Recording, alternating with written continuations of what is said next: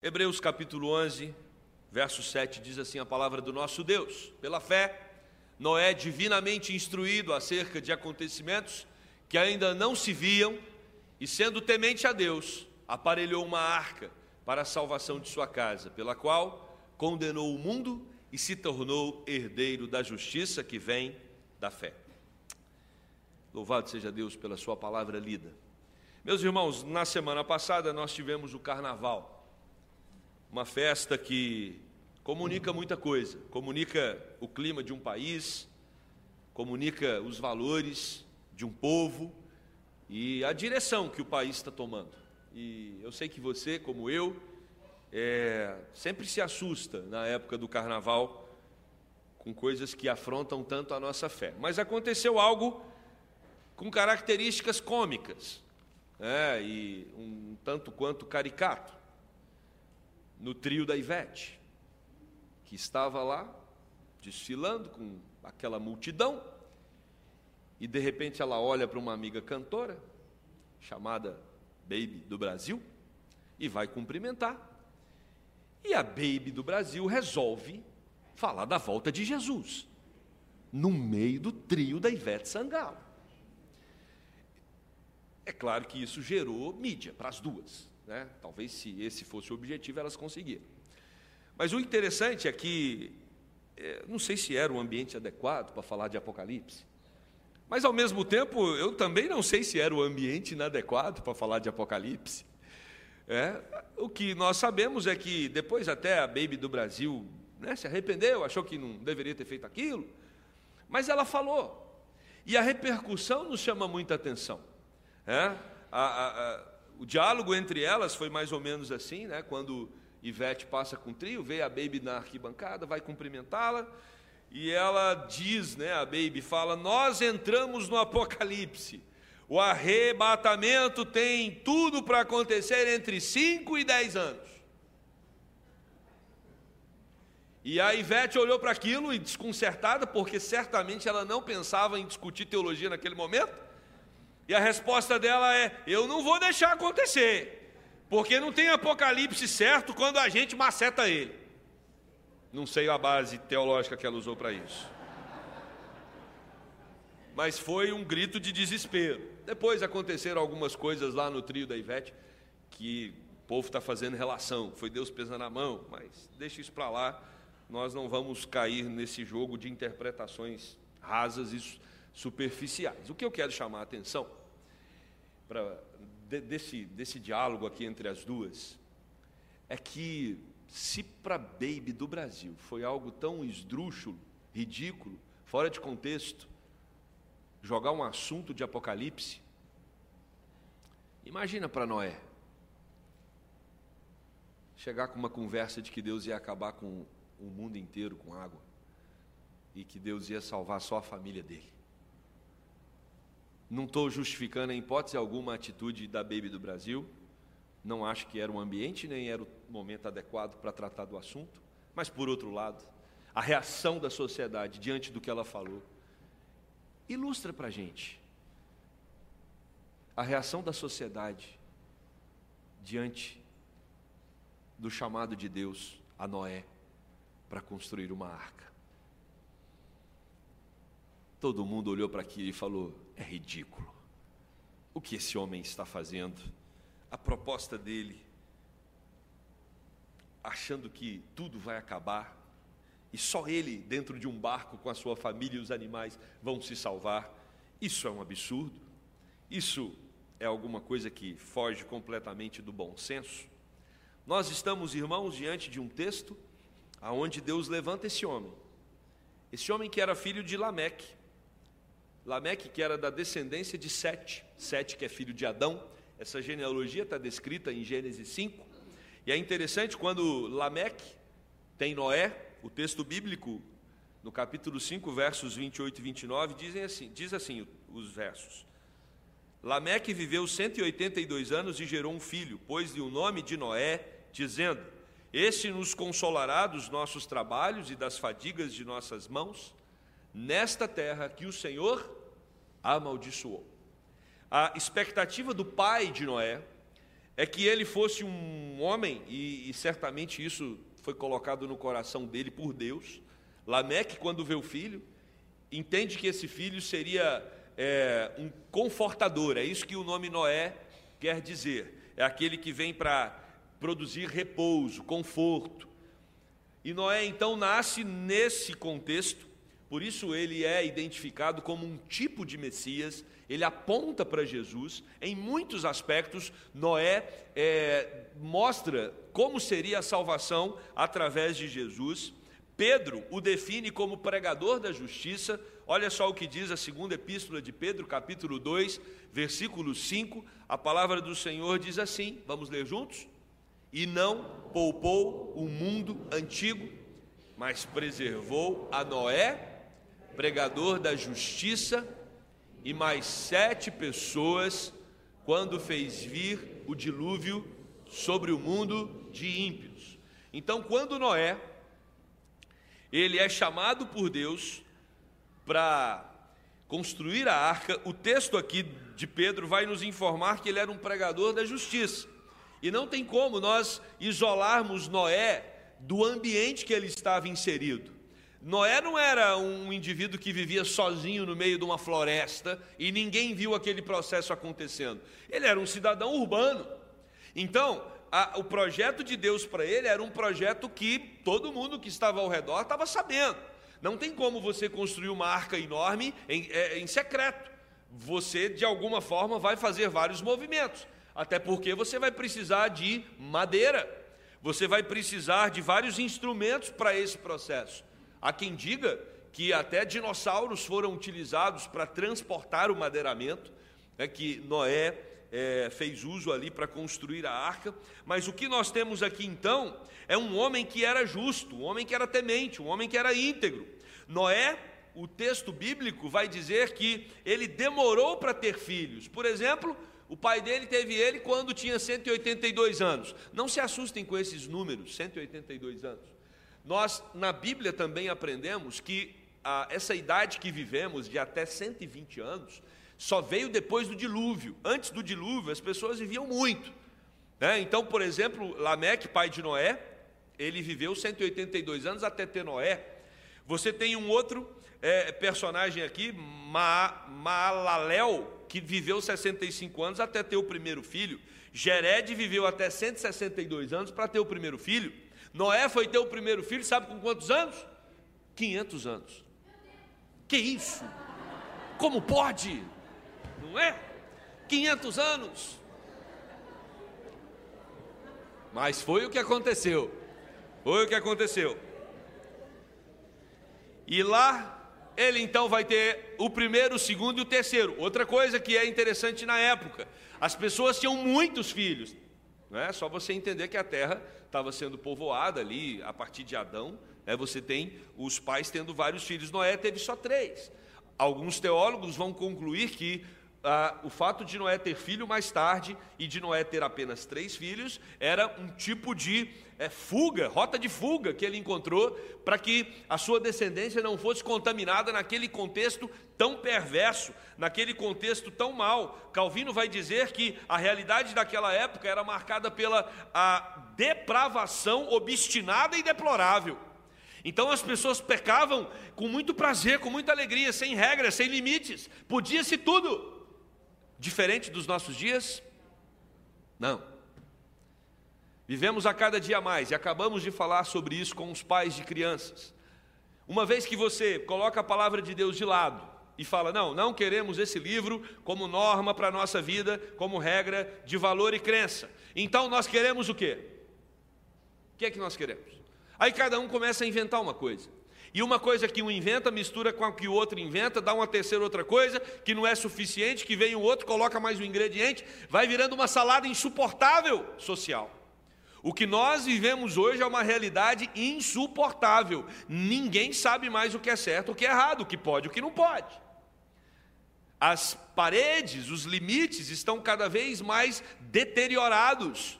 E nós estamos a passos largos para uma realidade perversa coisa que já acontecia na época de Noé. Por isso, meus irmãos, vocês estão diante de um pastor que não comunga com a ideia de que o mundo está piorando. ou de que o mundo está melhorando. Eu entendo que o mundo sempre foi o que foi desde quando os nossos primeiros pais resolveram romper com Deus. Os problemas mudam, os problemas mudam. Quando você tem um determinado problema de uma geração, aquela geração trabalha para cuidar, aquele, cuidar daquele problema, eliminar aquele problema. Quando aquele problema é eliminado, o processo de eliminação daquele problema traz outros problemas. E aí você vai ter o nascimento, o florescimento de novas dificuldades, que agora vão ter que ser tratadas também. E aí você vai trazer novas soluções para aquele novo problema, e assim nós chegamos à conclusão de Salomão, em Eclesiastes, que não há nada novo debaixo do céu, debaixo do sol. Nós vamos mudando de problemas, mas os problemas estão sempre aí para nos atormentar, porque o mundo jaz no maligno, é isso que a Bíblia vai nos ensinar. Então nós só mudamos os, os inimigos, mas eles nunca deixam de existir. E Noé está diante de uma realidade que traz muita tristeza ao coração de Deus.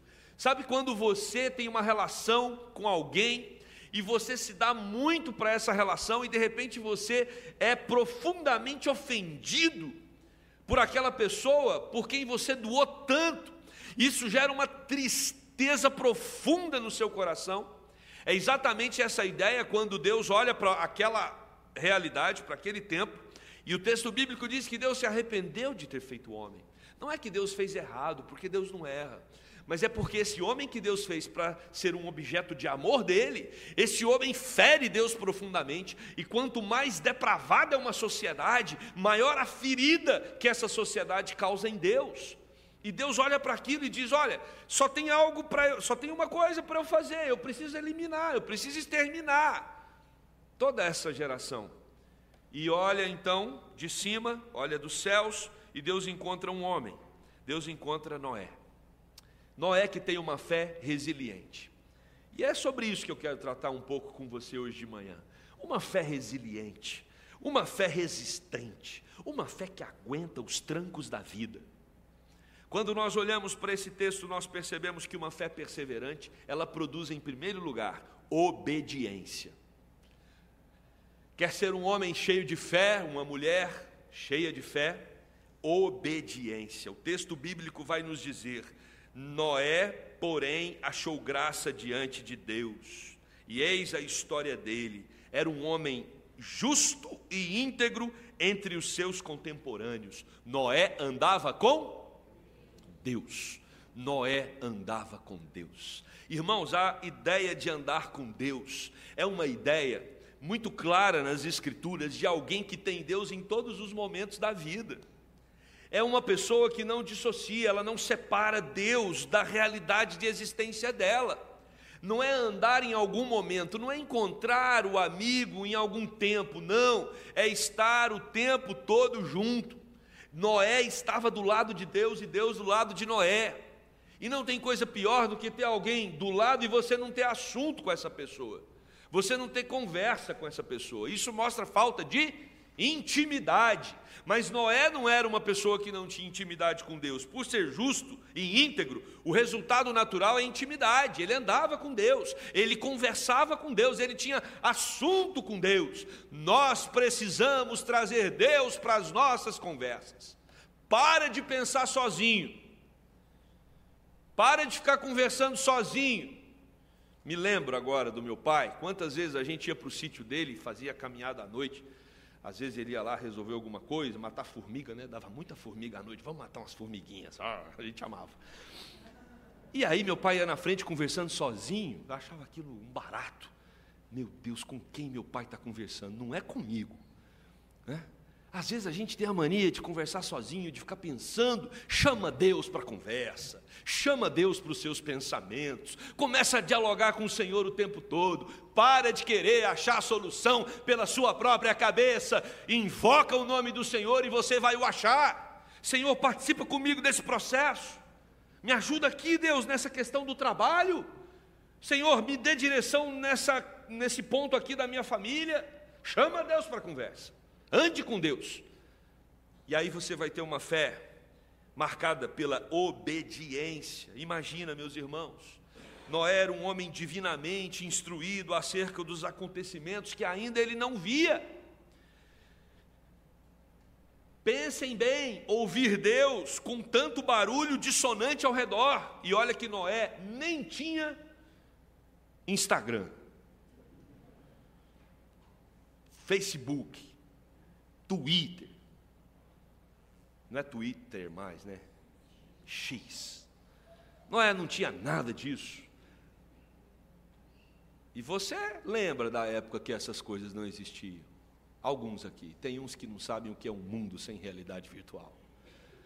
Mas a gente que sabe, lembra de como as coisas eram diferentes. Só que Noé vivia numa sociedade completamente displicente, dissonante. Ele era, ele era alguém que é, ouvia Deus com todo o barulho ensurdecedor ao redor. Precisamos, irmãos, desconectar um pouco para ouvir Deus.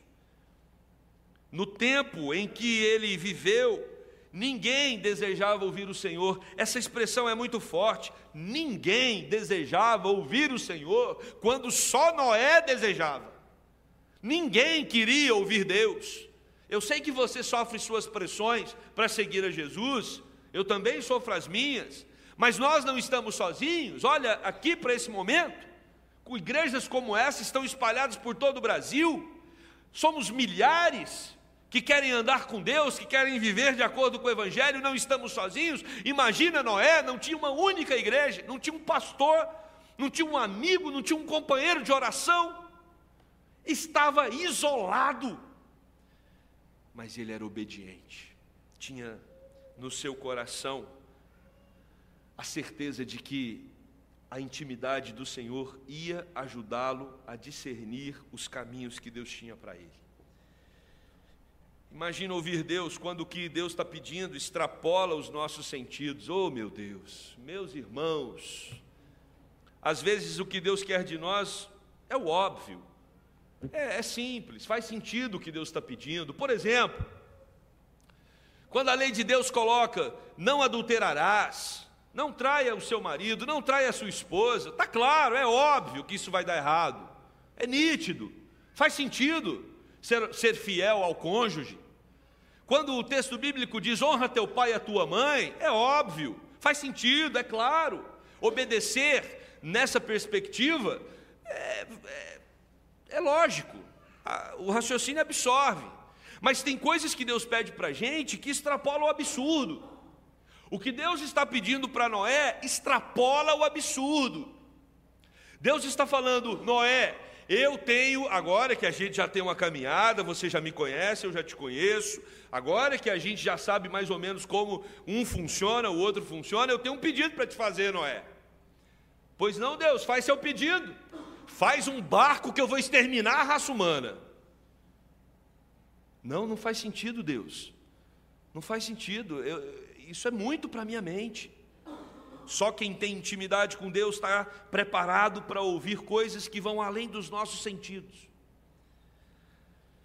Extrapola o sentido crer que Jesus ressuscitou dos mortos. Não dá, não cabe na razão. A nossa fé, ela não é uma fé que está pactuada com a mente.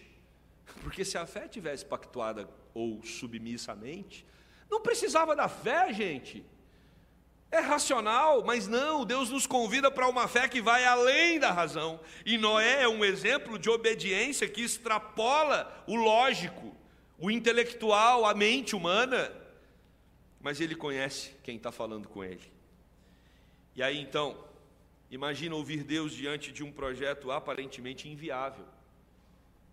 Como assim colocar um casal de cada animal dentro dessa arca? Às vezes você fica pensando assim: ah, mas como Noé juntou esse animal, esses animais todos? Não dá para juntar. Não se esqueça que é Deus quem controla os animais. Ele é Senhor dos animais. Certamente Deus fez com que esses animais se juntassem, facilitando o trabalho de Noé. Ah, mas como é que Deus ia colocar uma girafa, um ele... oh, perdão, Noé ia colocar uma girafa, um elefante? Doutor Adalto Lourenço, professor da Unicamp, tem uma teoria boa, que os casais que foram colocados eram filhotes. Filhotes, animais pequenos. Era mais, mais fácil de tratar na arca. A verdade, irmãos, é que por mais que a gente tente explicar esse projeto racionalmente, e ele pode ser explicado em muitos aspectos racionalmente, ele é uma coisa absurda. Esse projeto é absurdo. Calvino vai dizer que Noé é função da fé, a fé que Noé teve, ouvir a voz de Deus quando ele fala e aceitar sem hesitação tudo quanto emana dos seus santos lábios. O nosso papel é aceitar a voz de Deus. E eu só aceito quando eu conheço, eu só conheço quando eu caminho. Por isso nós temos que aprender com Noé a andar com Deus. Porque aí nós vamos obedecer. Deus não quer o nosso mal, Deus não quer piorar a vida de ninguém. Não acredite que do seu jeito vai sair melhor, porque não vai. Aprenda, desenvolva no coração o desejo por obedecer ao Senhor com prazer, com alegria. Porque quando Deus fala, Ele fala para o nosso bem, Ele fala para nos orientar, Ele fala para que os projetos dele sejam cumpridos. A palavra de Deus é infalível. E hoje nós temos as Sagradas Escrituras, a palavra de Deus está aqui, gente, na nossa língua, no português. Homens se dedicaram a trazer das línguas originais para que nós tivéssemos acesso. A reforma protestante colocou isso aqui na mão do povo. O povo não tinha acesso à Bíblia, só o sacerdote, só o bispo, o padre podia ler a Bíblia. E olha, voltado para o altar, de costas para o povo. Agora não, a Bíblia está aí, está no seu celular, está na sua no seu computador, está na sua casa, a palavra de Deus para todos nós. Podemos lê-la e vamos saber o que Deus quer de nós. Olha o que diz Paulo a Timóteo, capítulo 3 de 2 Timóteo, verso 16. Leiamos juntos. Toda a Escritura é inspirada por Deus, útil para o ensino, para a repreensão, para a correção, para a educação na justiça.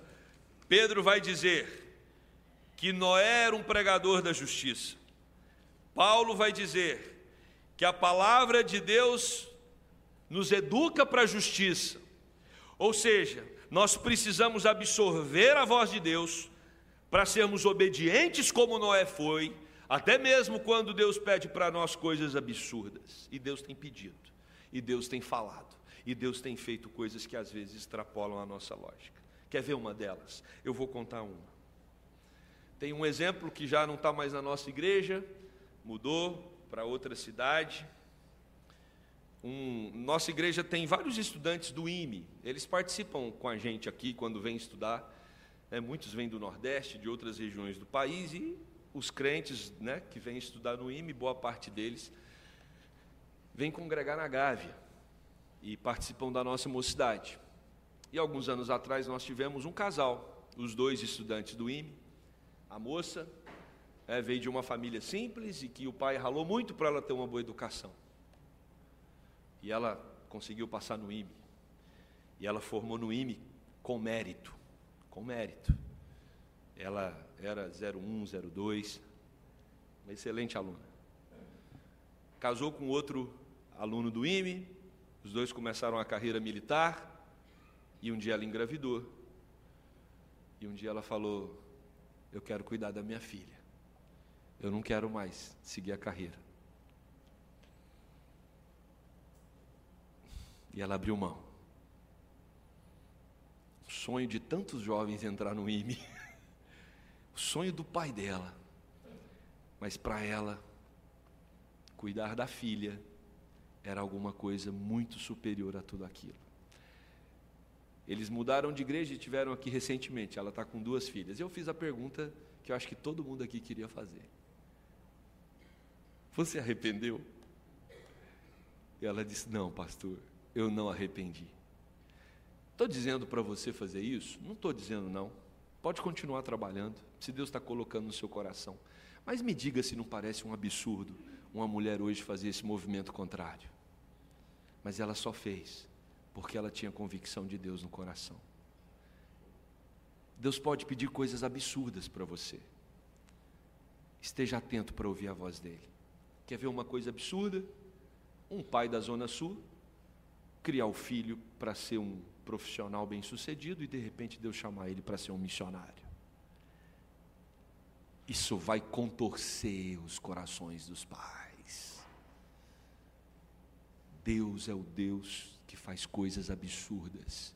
Estejamos preparados para obedecê-lo. E de repente ele quer fazer o um absurdo na sua vida. Abra o seu coração para os projetos de Deus. Abra o coração para o que Deus tem para fazer na sua vida e na sua casa. Deus não tem compromisso com a lógica. Ele pode extrapolar a lógica. E com Noé ele extrapolou. E ele pode extrapolar na minha vida e na sua vida. Deixa Deus trabalhar. Deixa Deus falar. Esteja atento, seja amigo dele, seja íntimo, anda com ele e diga: Deus, fale ao meu coração. Fala, fala. Fala por meio da tua palavra. Só vou obedecer. Meu papel é só esse. E sabe o que precisa para você obedecer? De uma segunda palavra para termos uma fé perseverante. Primeiro, obediência. Segundo, temor. Só obedece quem teme. Só obedece quem teme. A fé está conectada às promessas de Deus. O temor resulta da compreensão da grandeza divina. Deus é grande. Deus precisa voltar a nos assombrar. E assombrar aqui não é despertar um medo apavorante, não. Não é que Deus quer te assustar. Quem assusta é o demônio. Deus não assusta, Deus atrai. Mas quando Deus nos atrai, Deus nos atrai para a sua grandeza, para a sua luz, para o seu poder. Isso precisa nos lançar de boca no pó. Tire as sandálias, Moisés, porque o lugar que você está pisando é santo. Nós vivemos uma época de desconstrução da figura de autoridade. Vivemos numa época em que professor de escola já não é mais autoridade, os pais já não são mais autoridade, os nossos líderes governantes já não são mais autoridade, nem mesmo os nossos avós, muitos conseguem ver como autoridade. Vivemos uma época de horizontalização dos relacionamentos. Isso não funciona com Deus. Não tente colocar Deus como sendo seu igual. Ele fala isso em Salmos. Eu não sou seu igual. Esse processo de horizontalização dos relacionamentos não dá certo com Deus. Ele é o Todo-Poderoso, Criador dos céus e da terra. Cale-se diante dele toda terra. Se nós queremos obedecer, nós precisamos temor, porque a desobediência a Deus é um sinal de que o respeito acabou. O respeito acabou, o temor acabou. E nós temos algumas orientações bíblicas sobre o temor de Deus. É o temor de Deus que nos ajuda a manter o foco. Eu obedeço muitas vezes não porque eu quero, mas porque eu temo a Deus. Olha o que diz Provérbios 23, 17: Não tenha o teu coração inveja dos pecadores, antes, no temor do Senhor, perseverarás todo dia. Não fique com inveja dessa sociedade pervertida, distante do Senhor, como era na época de Noé. Não fique desejando, desejoso por viver como eles. Antes, tema o Senhor e obedeça os seus mandamentos. O temor do Senhor é a base para o nosso serviço. Olha, olha o que diz Salmo 2, verso 11. Vamos ler juntos? Servi ao Senhor com temor e alegrai-vos nele com tremor. Servi ao Senhor com temor. Os nossos movimentos na igreja são feitos não por nós, para nós, mas por temor que nós temos a Deus. Trabalhamos, trabalhamos em todas as áreas. Os envolvidos aqui em ministérios e departamentos, o que movimenta você para o trabalho, o que movimentou Noé é o temor a Deus. Deus nos chama para as boas obras, Deus nos chama para o serviço. Meus irmãos, nenhum professor é contratado para não dar aula. Nenhum empresário contrata um funcionário para ficar à toa. É uma relação óbvia, simples, direta. A Bíblia vai dizer que Deus nos chamou para as boas obras.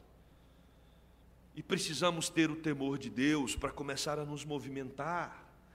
Eu faço porque eu temo ao Senhor. É isso que o salmo vem nos ensinar. Mas o salmo termina, o 2, verso 11, conectado ao terceiro ponto, que também está no salmo 128, 1. O temor de Deus não produz medo, desespero, angústia, vontade de correr de Deus, não. O temor de Deus produz alegria no coração. Olha aí o Salmo 128, 1. Bem-aventurado aquele que teme ao Senhor e anda nos seus caminhos. Bem-aventurado é feliz, alegre, satisfeito. Assim como termina o 2:11, e alegrai-vos nele com tremor. Ou seja, a grandeza de Deus, ela me alegra porque ela me enche de sentido, ela me enche de significado, ela me enche de propósito, ela faz a minha vida atingir realmente a razão de ser. Deus nos enche de sentido de existência. Como é bom saber disso. Noé andava com Deus, por isso não preocupava a multidão que estava contra ele. Ele sabia o foco que tinha que ser estabelecido que era o de obediência ao Senhor, porque ele temia ao Senhor e certamente cada prego que Noé colocou naquela arca, cada madeira, cada parte do projeto, Noé fez com alegria. Eu não consigo imaginar Noé murmurando. E vou dizer: Noé não construiu aquela arca da noite para o dia. Noé levou, pessoal da galeria vai se assustar. 120 anos para construir aquela arca. Nós vivemos numa sociedade, numa geração imediatista, fast food, queremos tudo para agora, tudo rápido, vamos embora. Projeto de Noé demorou 120 anos. Deus tem projetos para a sua vida que não serão atendidos no seu tempo. O projeto de Deus não era apenas salvar a família de Noé, mas era um projeto futuro que aponta para Jesus Cristo.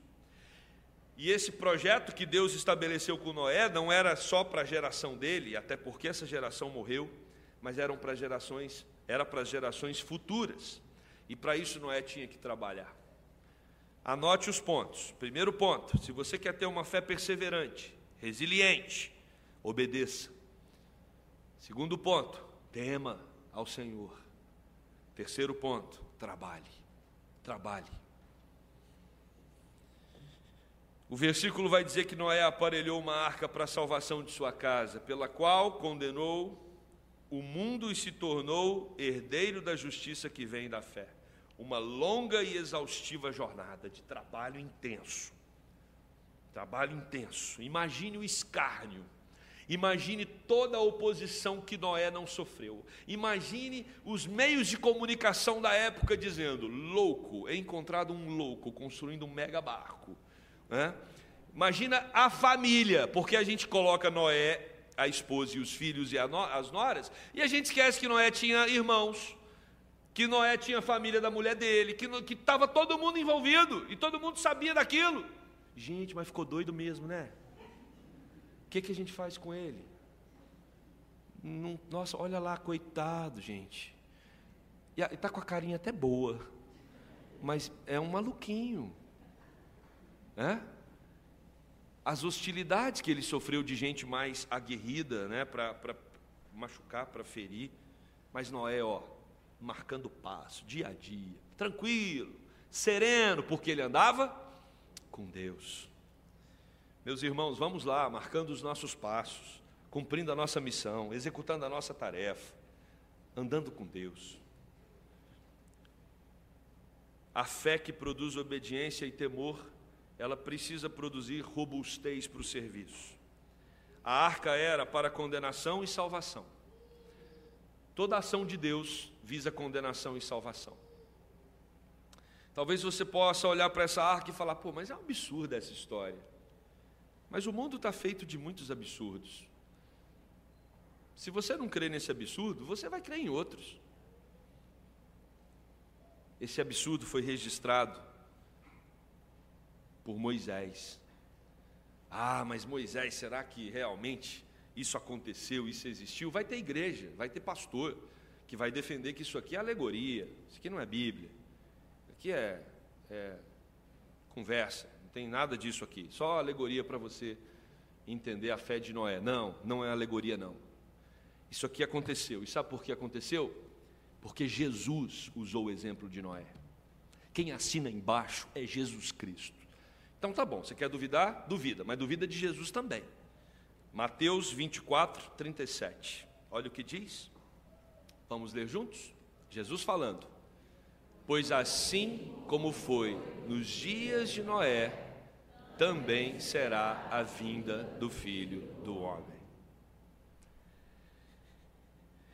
Eis que Noé constrói a arca, os animais são colocados, ele entra com a sua família e a porta é fechada. Fechou a porta, acabou. No Novo Testamento a gente aprende que tem uma outra porta. Quem é a porta? Jesus é a porta. Quem entrar por Jesus como sendo a porta vai ter vida e vida eterna. Quem não entrar já está condenado. Já está condenado. Como pode? Como pode um homem arrogar para si a salvação? Mas você não é obrigado a crer. Assim como a geração de Noé não era obrigada a acreditar. Mas as consequências virão. E eu vou dizer uma coisa: a tempestade veio, o dilúvio aconteceu, a raça humana foi exterminada. Mas quem entrou pela porta teve vida e viveu aquele momento catastrófico da humanidade. Quem entrou pela porta estava protegido e blindado. A mesma coisa nós aprendemos nos evangelhos. Quem entra pela porta que é Jesus está protegido e blindado nenhum mal pode atingir você. O Senhor te guarda na palma da mão dele. Você é filho de Deus. Você não é uma criatura solta e jogada nesse mundo perverso. Você tem dono. Você é o bem mais precioso da terra. Sabe aquela joia que seu marido trabalhou para comprar e te dar numa ocasião especial? Você vai olhar para ela hoje quando chegar em casa e vai falar: Você não vale nada. Quem vale sou eu por quem Jesus morreu. Você é o bem mais valioso da terra, porque Cristo pagou um alto preço por você, e você está guardado e protegido por Ele. Por isso, você deve obedecer, temer e trabalhar, porque você pertence ao povo do Senhor. Esse texto de Mateus 24, 37 Jesus está falando que assim como foi nos dias de Noé, também vai ser a vinda do, do filho do homem. Não é a baby do Brasil que vai definir quando Jesus vem. Nem eu, nem você. Mas pode ser que Jesus venha antes dos cinco anos, dez anos que ela falou.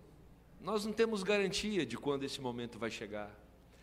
E nós corremos o risco de sermos tão displicentes quanto a geração de Noé. Por isso, devemos nos preparar porque a qualquer momento a porta pode fechar.